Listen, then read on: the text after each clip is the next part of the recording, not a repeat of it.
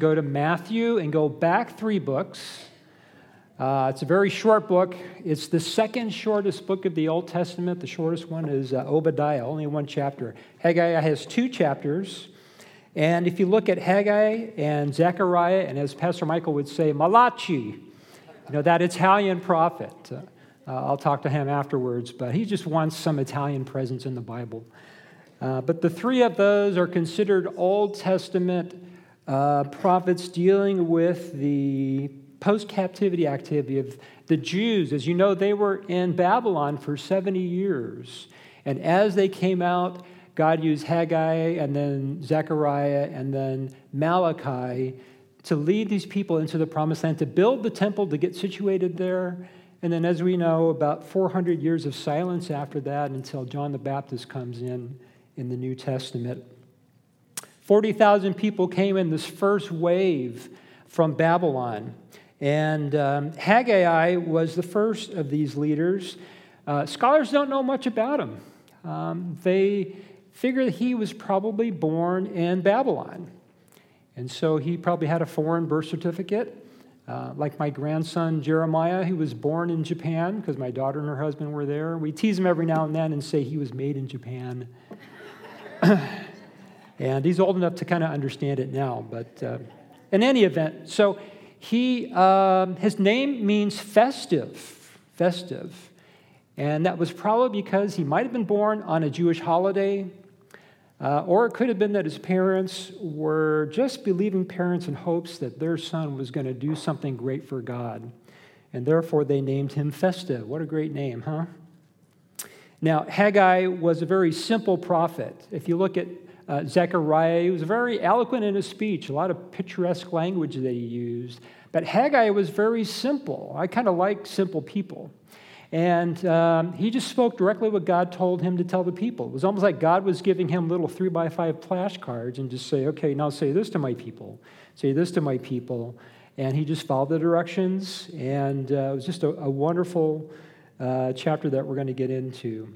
Chapter 1 really deals with a very important message for the Jews and for us tonight. And that is that God tells the Jews, and therefore us as well, to put first things first in our lives, to put the things of God first in our lives above everything else, no matter what the circumstances, no matter what struggles we go through, whatever preoccupies us, God wants us to put him first always. And we know that Matthew 6:33 says, "But seek ye first the kingdom and his righteousness." Very specific. And we know the first of the 10 commandments, Exodus 20, verse 3, God says, "You shall have no other gods before me."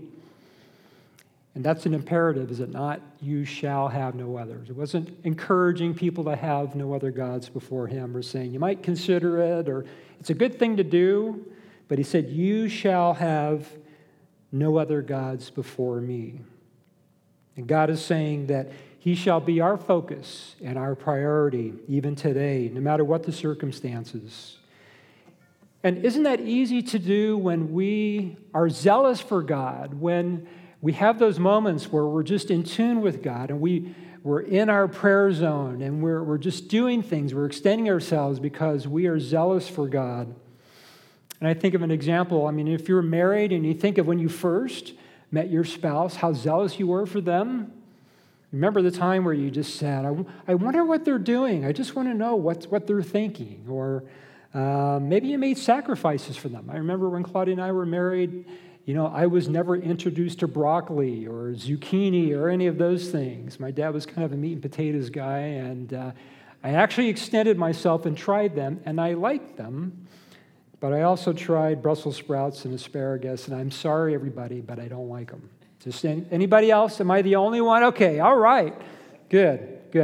But I made sacrifices. I wanted to spend time with her. I would even go with her to the mall to go buy shoes. I mean, you'd say, what, a guy going to the mall? But I didn't care because I was with her. And I can remember saying, hon, I would just throw myself in front of a moving car for you. I would die for you. All those things that you see on daytime soaps, I suppose. But that was the zeal that I had for her and still have. And this is what God wants for us. He wants that zeal. we have to realize that God is zealous for us in that way. And he wants that from us.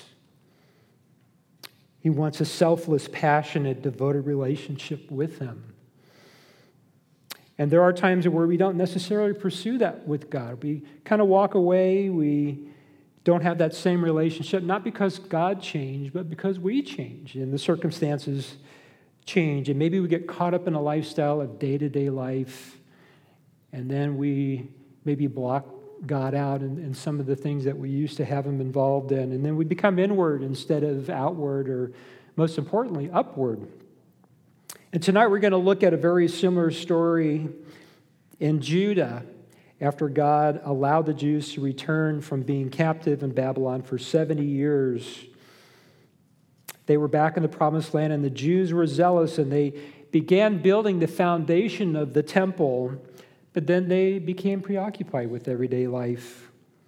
And so they didn't put the Lord's priorities first. And God sent the prophet Haggai to speak to his people, to get them to complete this temple. And with that, let's pray. Father, thank you for this time together. Thank you for the precious people that are here tonight, wanting to be filled with your word, wanting to just have their cup overflow with more knowledge and appreciation for you.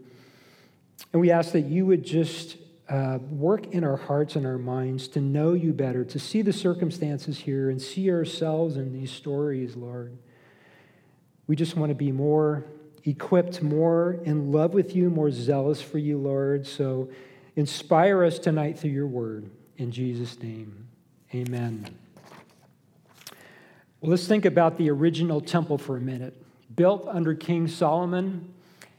And he built a tremendous temple, did he not? God gave him the blueprint. He gave them the materials. He gave them everything to just make this marvelous temple. People came from all around just to see this temple. They marveled at the materials, at all the intricate carvings. They had specialists and artists do all these things and find jewels and everything else to make this beautiful temple. And if there were cell phones there, people would come by and probably do selfies in front of this temple. But it was a wonderful sight, and God's people committed and dedicated this temple to God. And then things changed. So we know that King Solomon walked away from the Lord. He married foreign wives, which God said, do not do. He had a concubine of hundreds of wives, hundreds of women. And time again, as you look at the book of 2 Chronicles, the generation after generation after generation of kings, it says, did evil in the sight of the Lord. Now, there were a few good kings, like King Josiah was one, but most of them did evil in the sight of the Lord, and they continued to pull God's people away from him.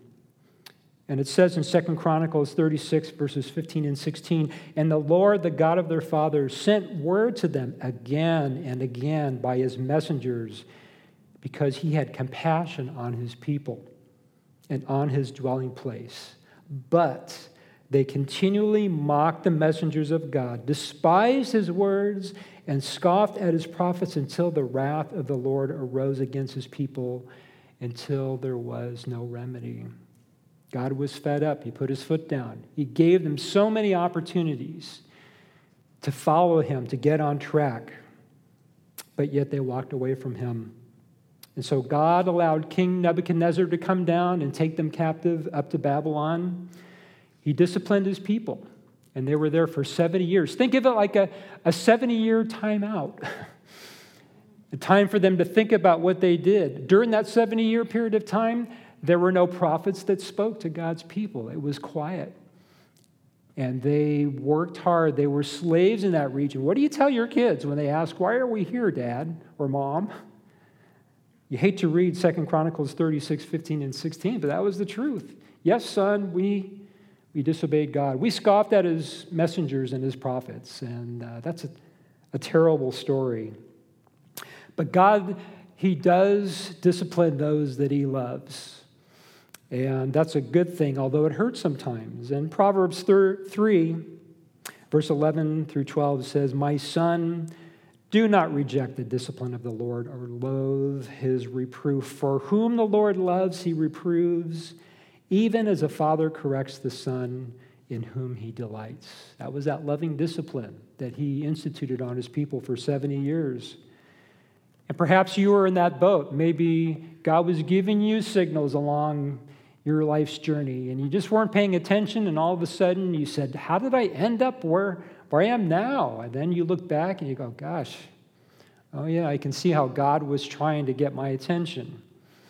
And it was one of those life lessons. But you know, because God disciplines those he reproves, that he's doing it out of love.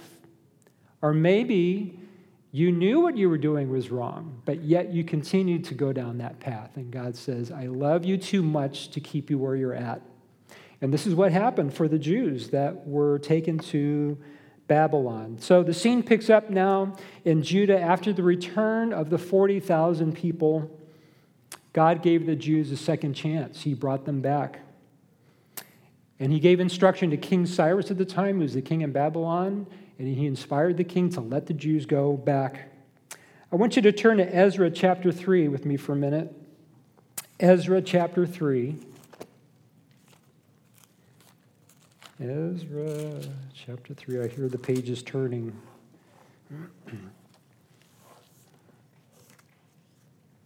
Ezra chapter 3, verses 10 through 13. It says, now when the builders had laid the foundation of the temple of the Lord, this is now they're back, they're building the foundation. The priests stood in their apparel with trumpets, and the Levites, the sons of Asaph, with cymbals, to praise the Lord according to the directions of King David of Israel. They were partying. They knew they did something significant for God.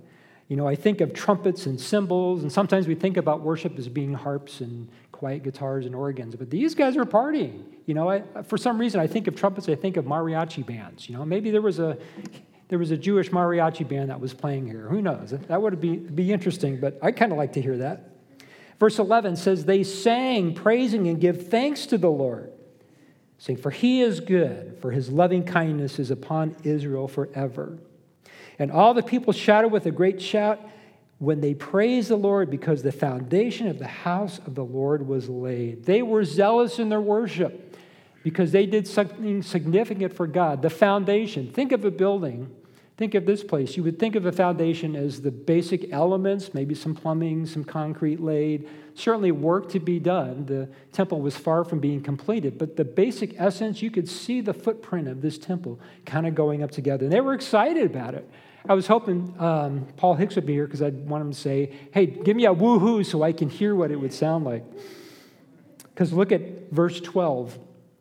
Yet many of the priests and Levites and heads of their fathers' households, the old men who had seen the first temple, this is the one that Solomon built. What does it say? It says they wept with a loud voice when the foundation of this house was laid before their eyes, while many shouted aloud for joy, so that the people could not distinguish the sound of the shout of joy from the sound of the weeping of the people. For the people shouted with a loud shout, and the sound was heard far away. Can you imagine what that would sound like? People cheering, trumpets and cymbals, and that whole time of celebration. And then you hear this weeping to the same volume as the shouting. If you imagine a woo-hoo, but on the opposite side with the weeping, it must have been an unusual sound. And why were these people weeping? Well, it's because they remembered the splendor of this first temple. I mean, there was nothing that would ever compare to it. And certainly they were building this foundation, but it was not going to be to the same extent that it ever was in the past. And so they were weeping because they knew what it was like when they were celebrating when it was first built. And this foundation now was probably built on top of rubble and old materials that were left over from before. And so we know sometimes we can pay the price for sometimes our misbehavior. Sometimes we have strained relationships. Sometimes we can damage our own bodies and all those things because of how we've dealt with God, or we've been disobedient, but God continues to give us second and third chances. And there's encouragement here for us to know that even though we may not be in the same place as we once were, God is going to receive the glory from what he's going to use us for.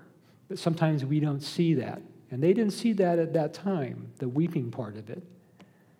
But they will. They will see as it goes. And so Ezra chapter 4 talks about the pressure not to build. So as 40,000 Jews are entering the promised land, celebrating, building this temple foundation, there were people that were living in the area, just kind of stragglers. They were enemies. They were Assyrian, Jewish, kind of half-breeds. We would call them Samaritans.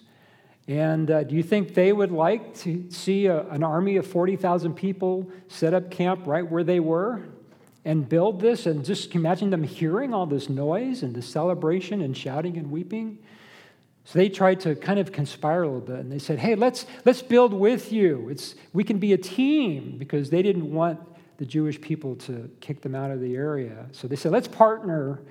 And wisely enough, the Jewish leader said, no, this is what God wants us to do. And those enemies didn't like that. They didn't like it at all. In fact, if you look at Ezra 4, verse 4, it says, then the people of the land discouraged the people of Judah and frightened them from building and hired counselors against them to frustrate their counsel all the days of Cyrus, king of Persia, even until the reign of Darius, king of Persia. The Jews were frightened. They were frustrated. They got this foundation built. They celebrated. They were partying, mariachi music. But then these men just kind of cramped their style, and they became frightened. And after a while, they got caught up in the routine of life. They put the building aside, and they went on their day-to-day basis, kind of raising their families and kind of stepping away from that. Do you imagine what that would look like? Do you think that temple ground, do you think they maybe put a fence around it and said, under construction, and they kind of walked by it after a while, and in the beginning they were kind of depressed. Gosh, we were so close to getting that done. And then we got frustrated because of these other people, and maybe after a while they just didn't even think about it. Maybe they just walked by it, or maybe the fence came down, or whatever it may be, and after a while they just kind of forgot about it. No more zeal for God, no more appreciation for who he is, no more trust that he was going to lead them to complete this temple, no fear that the Lord might discipline them again. So they were in an interesting spot. So they lost interest, and makes me think of a home improvement project that maybe I'll start, and it's like 80% done, and then I don't finish it. Anybody in that spot? I started making a list at home, and I was like, oh, boy, I feel bad. I better stop making a list. I got walls I haven't painted. I've got a backyard. I haven't finished the landscaping. I got all kinds of stuff.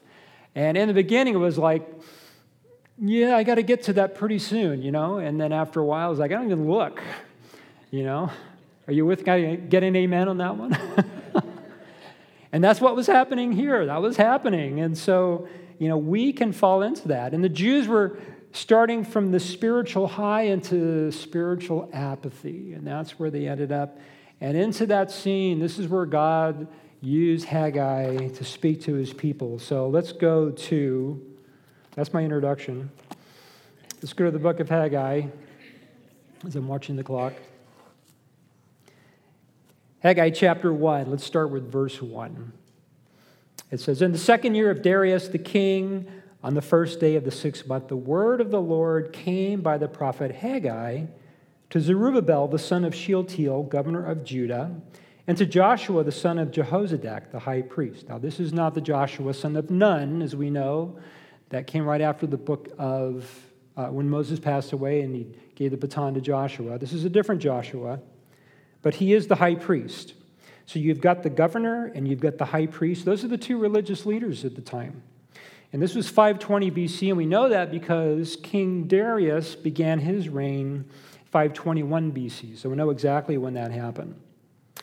And you'll notice that God spoke to Zerubbabel and Joshua through Haggai, he did not speak through Haggai to his entire people. Now, there are many occasions in the Old Testament where God speaks to his prophet to all his people. If you look at Joshua 24, you look at other examples where they're all pulled together. In this case, God is speaking to two people through Haggai. And he wants to pull them together. And I'm trying to imagine how that conversation went. You know, it's like, everybody else go away. Try to get the foundation of the temple behind me so when I talk, you know, they can kind of look over and see. And he said, God's got something to tell you. I've got my 3x5 card. I'm going to read you what he says. Wonder what they were thinking. I don't think they were going, wow, this is going to be great. God's got a message for us. I think they might have been looking over the shoulder of Haggai going, oh, yeah, this isn't going to be pretty. And it wasn't. So he said, yeah, come into my office, guys. We need to sit down and chat. God wants to have me tell you something. And so verse 2 says, thus says the Lord of hosts, this prophet says, the time has not come, even the time for the house of the Lord to be rebuilt. Now you see the term thus says the Lord of hosts, and the Lord of hosts is used 14 times in these two chapters. That's a lot of times, the Lord of hosts. You're just going to see it repeated over and over and over again. He's basically saying God is the Lord over all the armies of the heaven and earth and all that was in it, the vastness of God. I am coming to you. This is the authority I have to bring to you. This is not a small God. This is the God, the Lord of hosts. And so you better pay attention. This is an important message, God written specifically for you guys. If you think about it, those two guys were the ones that called the Jews off from building the temple. They were the ones that probably said, okay, we're done. We're just too frustrated. Let's just go home and be done with it. And then it says in verse 2, this people says. Now, isn't that interesting? Doesn't normally God say, my people? Like a father to his children, like a shepherd to his flock. My people, my sheep. But you can tell he's a little bit upset with the Jews because he says, this people. It's like saying, hun, this dog of yours messed up on the carpet. It's never my dog when that happens, right? This dog of yours messed up on the carpet. As opposed to, that's my boy, see, he's in the outfield, that's my boy, looks just like me, and look, he just got the ball, and you know, you just kind of go in that whole thing. That's my boy, this is your dog, dear, kind of a thing. And so God, you can tell, he was upset with his people. And there was a distance that he communicated because of how they were behaving. Then he says, the time has not come, even the time for the house of the Lord to rebuild. And he's really paraphrasing what the Jews were saying. He's saying, this is what you're saying. The time's not come. The time's not right. You know, we want to do good stuff for God, but it's just not the right time to do it. Excuses, procrastination. And if you had asked the Jews why the temple had not been built, they probably would have said, hey, don't get me wrong, man. I'm all for doing these good things, but, you know, I got a busy schedule. I'm raising the kids. I'm overextended, and I've got them doing all these things, and we're pinched for money, and there's just not enough good jobs to go around. And, you know, someday things are going to change. And when they change, I'm going to be there. I'm going to be there. And what are we saying when we say stuff like that? We're basically saying no to God. Really, that's the bottom line. We're saying no. Even though we come up with excuses, it sounds good to us, right? Yeah, I'm going to be there. I'm going to write in my journal. Someday I'm going to be there and take care of it. But we're saying no to God. And we need to be careful not to do that ourselves, too. I mean, we can say, hey, it's a hectic time in our family. I just don't have time to serve. I don't have enough money to give. You know, you can just come with a laundry list of stuff here. But someday we'll step up and be part of children's ministry, or we'll step up and do this and that. By the way, just a quick thank you. We made an announcement on Sunday for people to help with children's ministry on Sundays, and all the positions are filled. So thank you for that. Yeah. So Tracy, do you want me to do an announcement? She goes, no, we got everybody, all the spots filled. So that was really cool. So, but Wednesday night, think about Wednesday night. We still got some spots there. But anyway, we could say, I'm not really ready to take on anything big right now. Ever hear anybody say that? Or my health is not what it used to be. I'm sore, I'm old. I'll just let the younger people do ministry. I've paid my dues. I'll just let the younger people do that. Or maybe I've got too many personal issues. I got to wait a couple years before I sort things out. And so we can have so many things that clamor for our attention. And so our devotion to our jobs, our kids, our spouses, our hobbies, sometimes they just push God aside. And Satan would love to have us preoccupied, would he not? He would love to just put all kinds of things in our calendar, and they all seem good. But if it takes us away from our relationship with the Lord, that's not a good thing. And so we can't fall into this trap. We have to look at our motivations. So let's look at the motivations of the Jews. Look, verse 3. It says, Then the word of the Lord came by Haggai the prophet, saying, Is it time for you yourselves to dwell in your paneled houses while this house lies desolate? Now he's getting a little more specific with the Jews here. And the people had their own priorities, but they were inconsistent. It wasn't time to build the house for God, but hey, it was sure time to fix up their own house. The term paneled houses relates to houses that kings would build. If you look at 1 Kings chapter 7, verses 3 and verse 7, these are palace buildings. You never had paneled houses with a normal home. It was brick and mortar and that kind of a thing, but paneled houses? I mean, these people were going crazy. They probably had the home improvement brochures. You know, they're probably watching the Old Testament home improvement shows, whatever it may be. You know, they're just going, hey, we can have this and we can do that. And they were just going off the deep end. And maybe they said, we deserve it. Wouldn't the world tell us that? You deserve it. You need to have these kinds of things. And what happens is when we get to that point, we can be consumed with what I'll call first world problems. Have you heard that term, first world problems? It's like this. First world problem. There's a scratch in my car, and it's going to ruin my entire day. You're laughing because you know, right? Here's a third world problem. I have no bathroom, I have no shower, I have no electricity. Or how about this one? 3 minutes to microwave my dinner, and I'm hungry now. I can't wait 3 minutes. Third world says, I have no access to clean water. Puts things in perspective, does it not? But yet we can be so consumed by those kinds of things. But what is God's priority for us? He's very clear. It's to love him with everything we are, everything we have. He's provided us everything.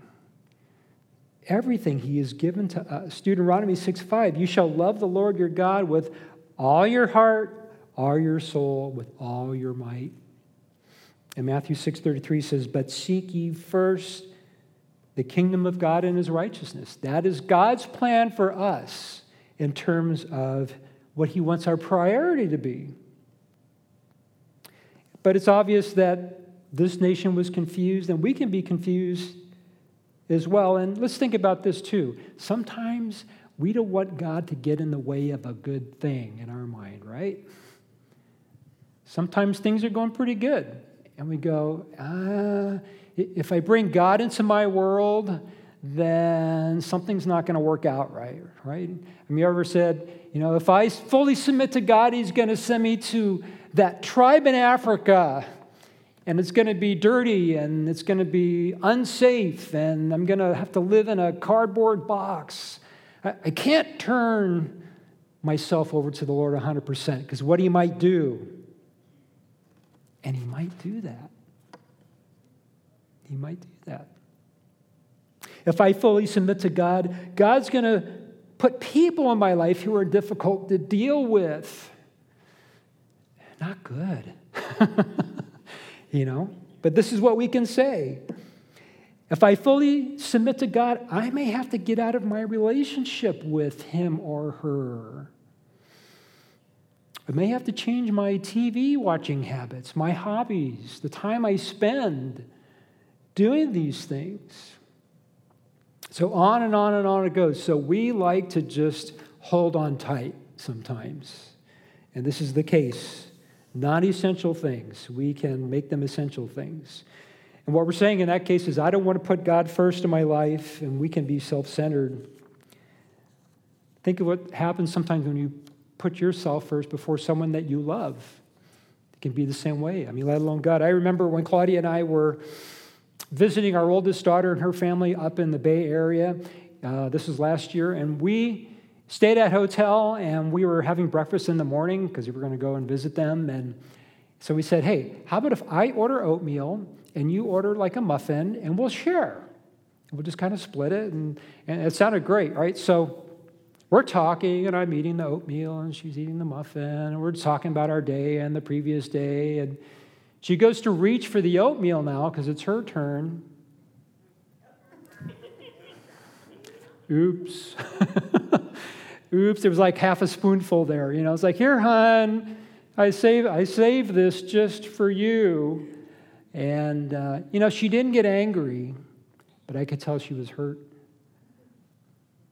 And sometimes we can do that to God. Do you think God gets hurt when we don't put that priority, when we don't put him first? Yes. But we can be selfish in that area. And so we can be self-absorbed. Now let's look at verse 5. And this is even more, I think God's raising his voice more and more here.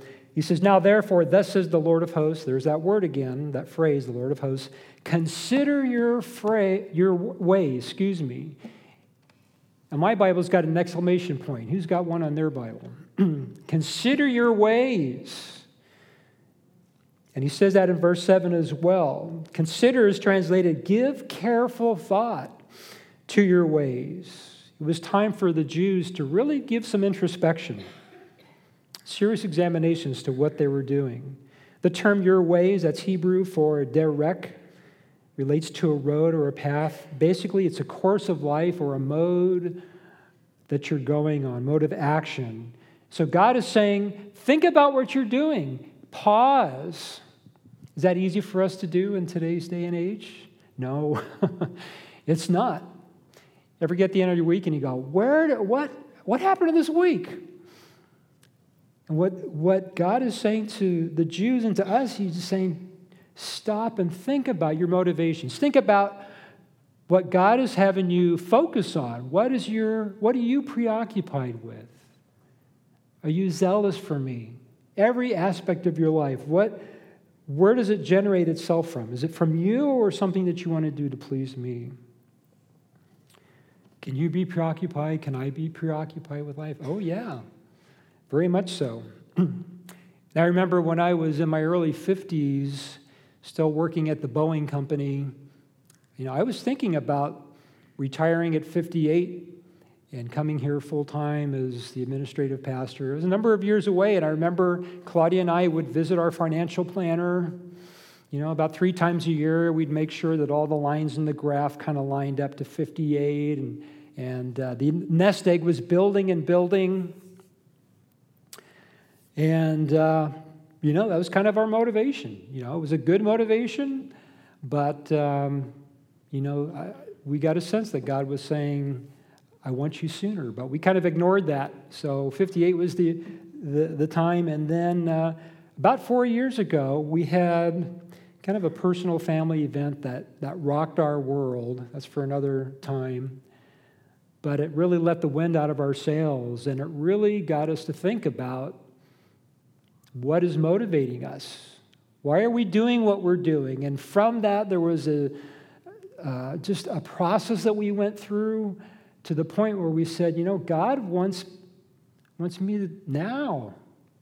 I was 54 at the time that, we made the decision to just not retire at Boeing, but to quit and to say, You know, forget the four, you know, forget just having all the lines crossed, you know, maybe they'll be a little closer. But, you know, God was calling now, and we responded that way. And it made us realize what's really important. You know, when God rocks your world, I'm sure a number of you know, you get to thinking, you know, why am I on this path or whatever? And that can be a good thing. You know, so... that's what happens. So that got our attention. But we can also be complacent spiritually, and we can be lukewarm. And we know what Jesus said in Revelation 3 about being lukewarm. And Jesus said in chapter 3, verse 7, because you say, I am rich, I have become wealthy, and have need of nothing, and you do not know that you are wretched and miserable and poor and blind and naked. In verse 19, he says, to those I love, I reprove and I discipline. And we heard that earlier. Therefore, what does he say? In light of that, he says, be zealous and repent. There's that word zealous again. He said, if you're just zealous for me, much like that relationship when I was talking about Claudia and I, we just couldn't get him out of our mind, each other out of our minds. He said, I want you to be zealous for me. Just be zealous for me and repent. And are we zealous for the Lord? That's a good question. The Apostle Paul was zealous, was he not? I think of him with a big S on his shirt and a big flowing cape and, you know, just because he was so zealous. But why was he zealous? Because he knew the weight of his sins. He knew that he was a sinner. Can you imagine looking back and realizing that you persecuted and killed Christians? I mean, he knew that he was a wretched soul. You know, blessed are the poor in spirit. He was a poor in spirit kind of guy. Not a macho, you know, S on my chest kind of guy, but he knew that he was broken. I mean, listen to his heart in Romans 7, 21 through 25.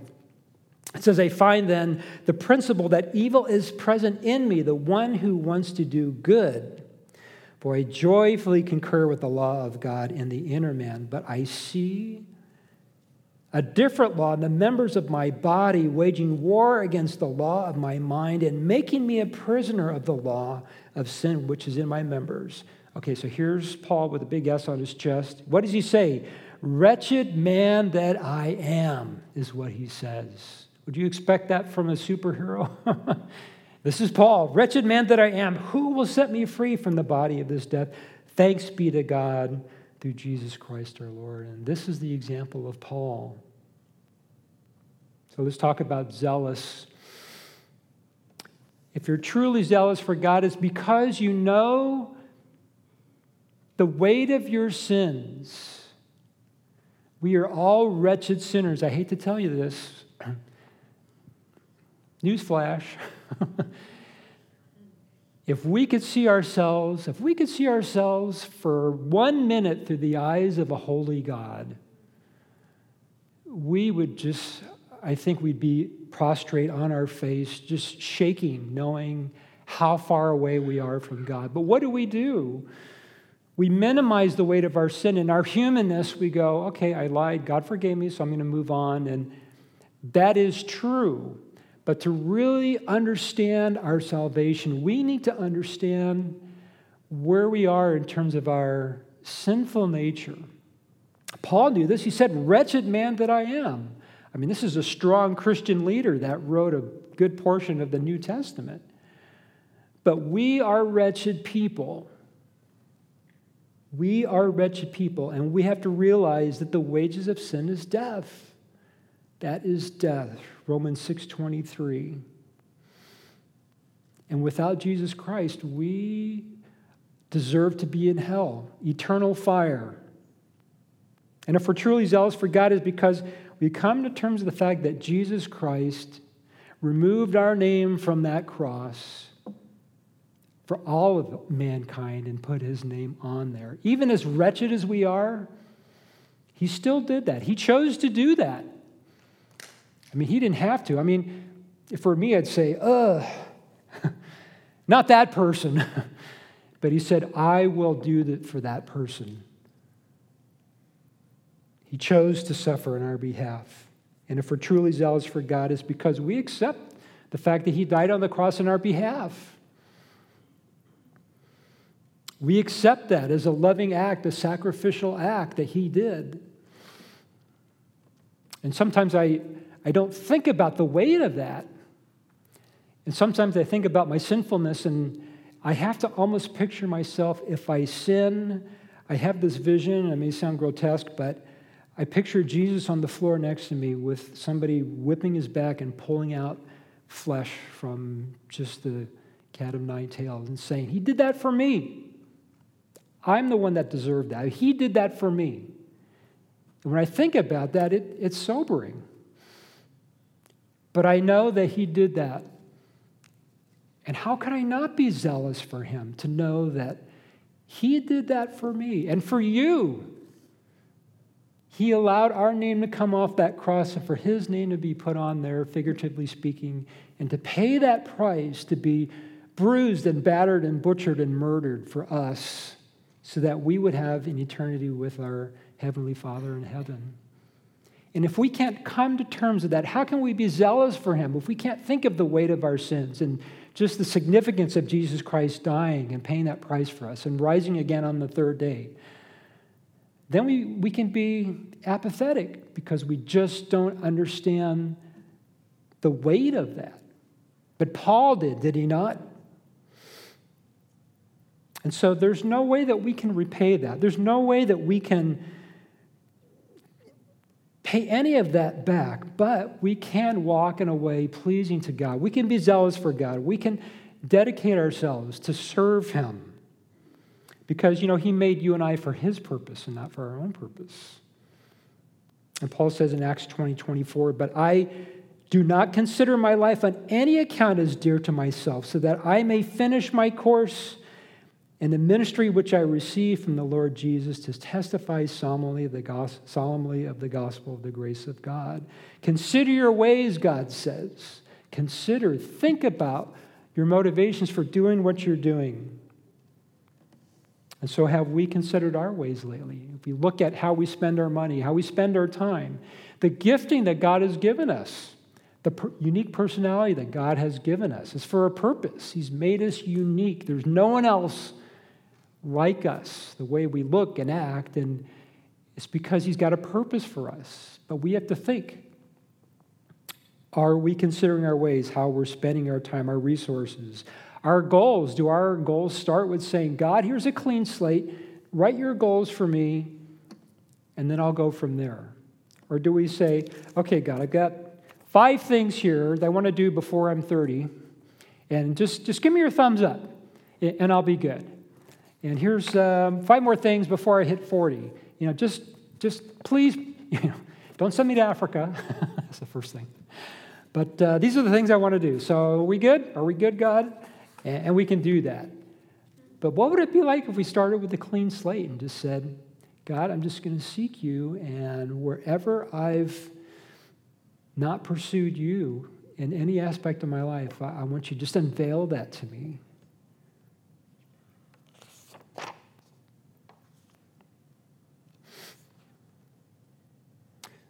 Well, look what God says in verse 6. You have sown much, but harvest little. You eat, but there is not enough to be satisfied. You drink, but there is not enough to become drunk. Now, that's not licensed to become drunk.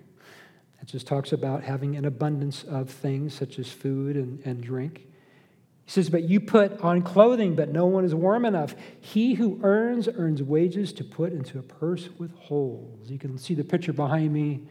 There's that clear example. And so what is God saying? God is saying, you're doing everything, it seems right, but you've got the wrong motivation behind it, the wrong motivation. So you're trying hard, and we can try hard, and we can feel like we're frustrated and we're weary at the end of the day. And God was doing this on purpose because he wanted to bring his people back to think about him. So he wasn't going to let them get away with doing all these things and having all these material items. They were trying hard, and they were probably bumping their head and thinking, why is this not working out? And God says, aha, okay, now I got your attention. And that was the case. And in those times, God would rebuke his people or discipline them if they disobeyed. Leviticus 26, 18 through 20 says, "If you do not obey me, then I will punish you 7 times more for your sins. I will break the pride of your power. I will make your heavens like iron and your earth like bronze, and your strength shall be spent in vain, for your land shall not yield its produce, nor shall the trees of the land yield their fruit." Very specific there. Very specific. And this was the case. And then verse 7, he repeats himself again. "Thus says the Lord of hosts, consider your ways." And I look at this like, sometimes I have to be told twice. Maybe 3 times. You know, maybe it was the same flashcard, and maybe he just kept saying, just keep repeating this, you'll get it at some point. And that had an exclamation point at the end too. Consider your ways. Sometimes we need to understand that. Now at this point, if it were me, if I were God, I'd say, you know, I'm going to send you back to another timeout. I'm going to send you back to Babylon because you just didn't get it. You were kind of there, and now you messed up again, and you're doing your own thing, and so I'm going to send you back. Could have been an easy thing for me. I mean, maybe that's just my humanness, right? But God is a God of second chances. And what does he say in verse 8? And this is interesting. God says, "Go up to the mountains, bring wood, and rebuild the temple, that I may be pleased with it and be glorified." He didn't say, just wallow in self-pity for a while. I want you to feel bad about yourself for a bit. I want you to sulk. I want you to feel like you're worthless. He didn't do any of that, did he? I mean, he was very specific, very matter of fact. And he was very simple. 3 action words. He says, go up to the mountains. Go is a movement in obedience.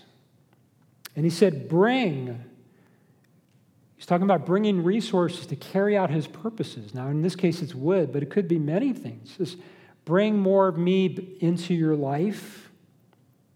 And then he said, rebuild the temple that I may be pleased. It's like a baby taking their first steps. You don't ridicule them because they fall, right? You encourage them. This is what God was doing. He says, you can do it. You know, don't just say, I've messed up. Can't do this anymore. The Christian life is too hard. I'll just stay at home and crawl up in a ball or whatever it may be. You know, God is saying, all right, now that you know you've blown it, I've got your attention. Let's get a move on. Let's get her done. I don't think God would have a southern accent, but maybe. Let's get her done. And so that's what God says is acquire the things you need to accomplish my purpose, and let's finish this together. Let's finish this to bring me glory. And then maybe tonight, you're kind of looking at things and your own schedule and your own motivations. Maybe you're thinking, I don't want to live for myself anymore. There's areas in my life that I haven't fully released it to God. I need to be able to release it to God, but I'm so comfortable here, right? We're just so comfortable, you know, our feet are firmly planted and that kind of a thing, like we're on a roller coaster ride. And God says, just let go. And maybe we need to let go. Maybe there's something in your life, something there. Maybe you just haven't been able to spend time with the Lord the way that you wanted to.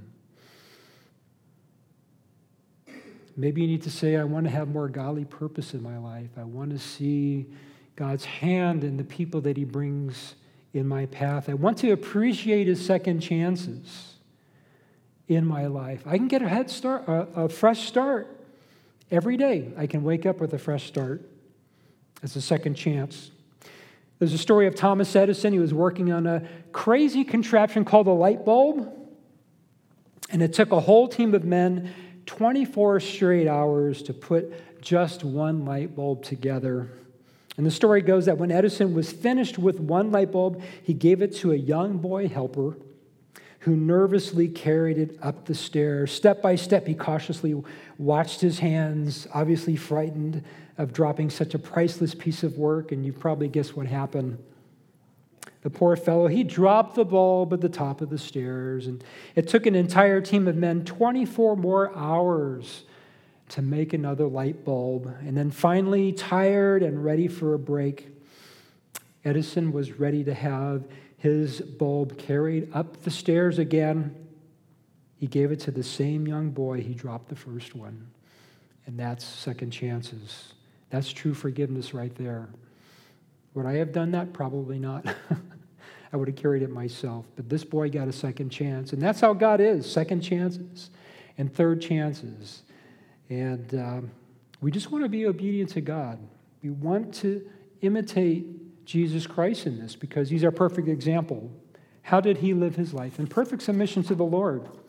He was submissive to God's will. As he says, your will be done. He was a servant. As you remember, he washed the disciples' feet. And he was a prayer warrior. He was in full submission to God. And that's our example that we should follow. And so when God speaks to us by his word, the only acceptable response is obedience, not of comfort. It's obedience. We don't weigh the options. We don't go, well, he's just making a suggestion here. Should I do this or should I not do it? We don't examine the alternatives as we tend to do sometimes. Maybe there's a better approach. Maybe this is easier. I'll put God off for now and I'll do this other thing. We don't negotiate the terms with God. You ever try to do that? God, if you just let me do this, I'll be at church. I'll be at Wednesday nights. I'll do whatever. But just help me out here, God. And we negotiate. And God is not a negotiator, folks. It's his way. It's his way. He's God, and we are not. And we just simply have to let God do the work and let him work that in our lives. Now, the world's going to say what? Achieve. Be somebody. You deserve it. Live the good life. And that's a lie. That's a lie. That's not what life is about. It's submission to God. It's submission to his will. Selfless service. You know, any wealth that comes our way, you know, we want to use it to generously give. You know, think of that rich young ruler and how much he struggled with what he had. Any success or influence or talents should be used to multiply God's influence, the people that God puts in our path to minister to. Think of the parable of the talents and how that was used. Any strength that we have, any part of our personality, any gifting that he has given us, should be used for his glory. And now look at verse 9. Interesting here as we're coming near the end. God's even more specific. He says, you look for much, but behold, it comes to little. When you bring it home, I blow it away.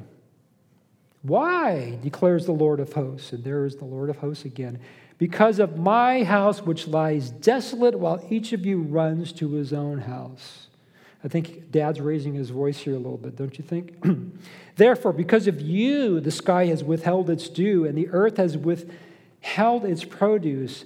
I called for a drought on the land, on the mountains, on the grain, on the new wine, on the oil, on what the ground produces, on men, on cattle, and on all the labor of your hands. God's saying, I'm the one that caused all that.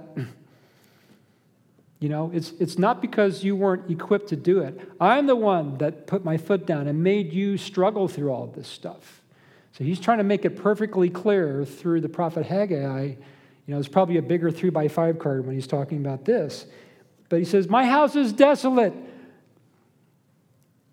You were to finish that house, to serve me, but you walked away from that. And so I'm just going to be specific that you need to put my house first. You need to put my house first. And so what happens in verse 12? Then Zerubbabel, the son of Shealtiel, and Joshua, the son of Jehozadak, the high priest, with all the remnant of the people, obey the voice of the Lord.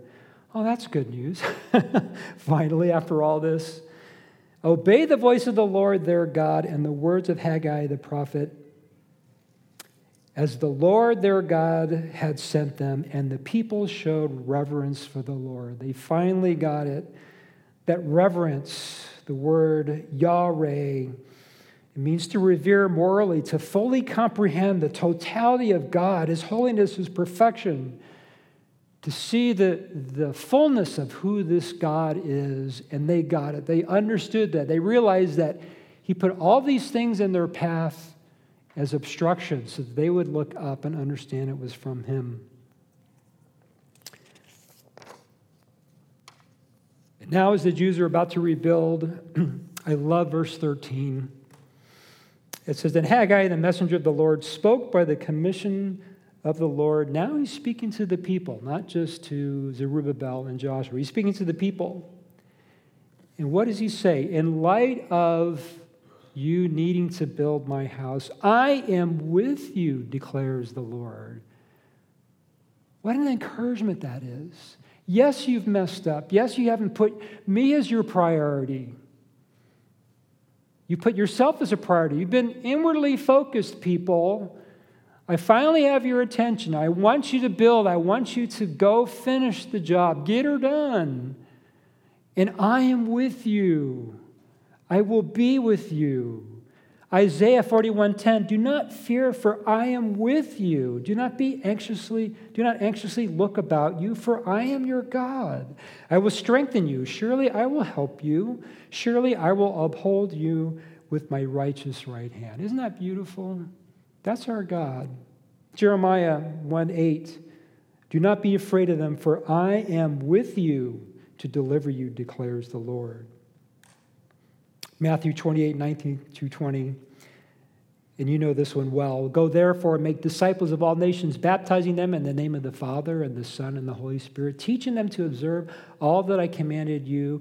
And lo, I am with you always, even to the end of the age." I am with you, I am with you, I am with you. He is with us, folks. And he says, I want to have that relationship back with you. And I'm going to, you just turn it over to me, and I'm going to do wonders in your life. I'm going to bless you. I'm going to use whatever's been broken, whatever that may be, or I'm going to take a derailed life or somebody that's got so much stuff in their schedule, and I'm going to help them. Just come to me. Let's have some time in prayer. Let's have some time in my word. Let me have you get to know me more and more. And so verse 14 says, "So the Lord stirred up the spirit of Zerubbabel, the son of Shealtiel, governor of Judah, and the spirit of Joshua, the son of Jehozadak, the high priest, and the spirit of all the remnant of the people, and they came and worked on the house of the Lord of hosts, their God, on the 24th day of the 6th month in the 2nd year of Darius the king." 4 years later, after Haggai had that message for his people, they completed the job. The temple was completed 4 years later. And that was exciting. God said, let's just get it done, and I am with you, and let's work this together. And God wants you tonight to let go of the things that maybe you're personally motivated by, for yourself, perhaps, personal motives. He wants you to grab his hand as his heavenly Father. He's with you. And he wants you to let him navigate you through life his way, not our own way. That's hard for us because this world would say, do it your way. But God says, do it my way and you will be blessed. You will be blessed. And he's going to encourage you along the way. And you can always come back here and look and see how God says, I am with you. I'm with you again and again. He wants to stir you up to be zealous for him. He wants zealous people. Remember, he's zealous for you and for me. And that never changes. And he wants you to serve him in obedience. He wants to do great things through you for his glory. And the question is, will you let him? Will you let him? Let's pray. Father, thank you for this time that we can go through the book of Haggai and just see the story of these Jews and see ourselves in this, Lord. How there's nothing new under the sun. We're no different than they are back then. But Lord, we have your word, and we have your promise, we have your assurance that you will not leave us, you will not forsake us, you will be here with us, Lord. And we just want to be in tune with you, Lord. And if we have anything in our lives that we just need to release to you tonight, Lord, just impress that upon our hearts. We want to get back in that fellowship with you. We want to be zealous for you. We want to do great things for you. And if, God, there are things that we put in the way of that relationship, Lord, we just give us the courage to say we want to get rid of it. We want to jettison it, Lord, and not make it a priority. We want you to be a priority in every aspect of our life, Lord. So, Lord, give us courage. Give us wisdom. Have us be an obedient people to you, Lord. We love you. We thank you. In Jesus' name, amen.